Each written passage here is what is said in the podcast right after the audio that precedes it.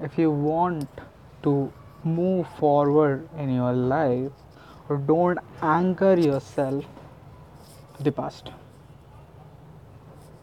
Simple as it is. Simple as it is. To be louder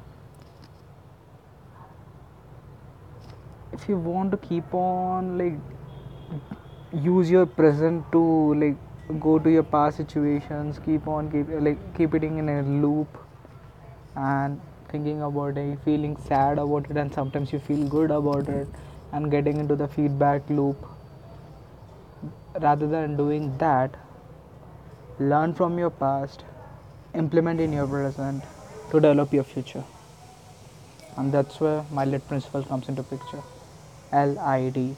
Learn implement develop. Peace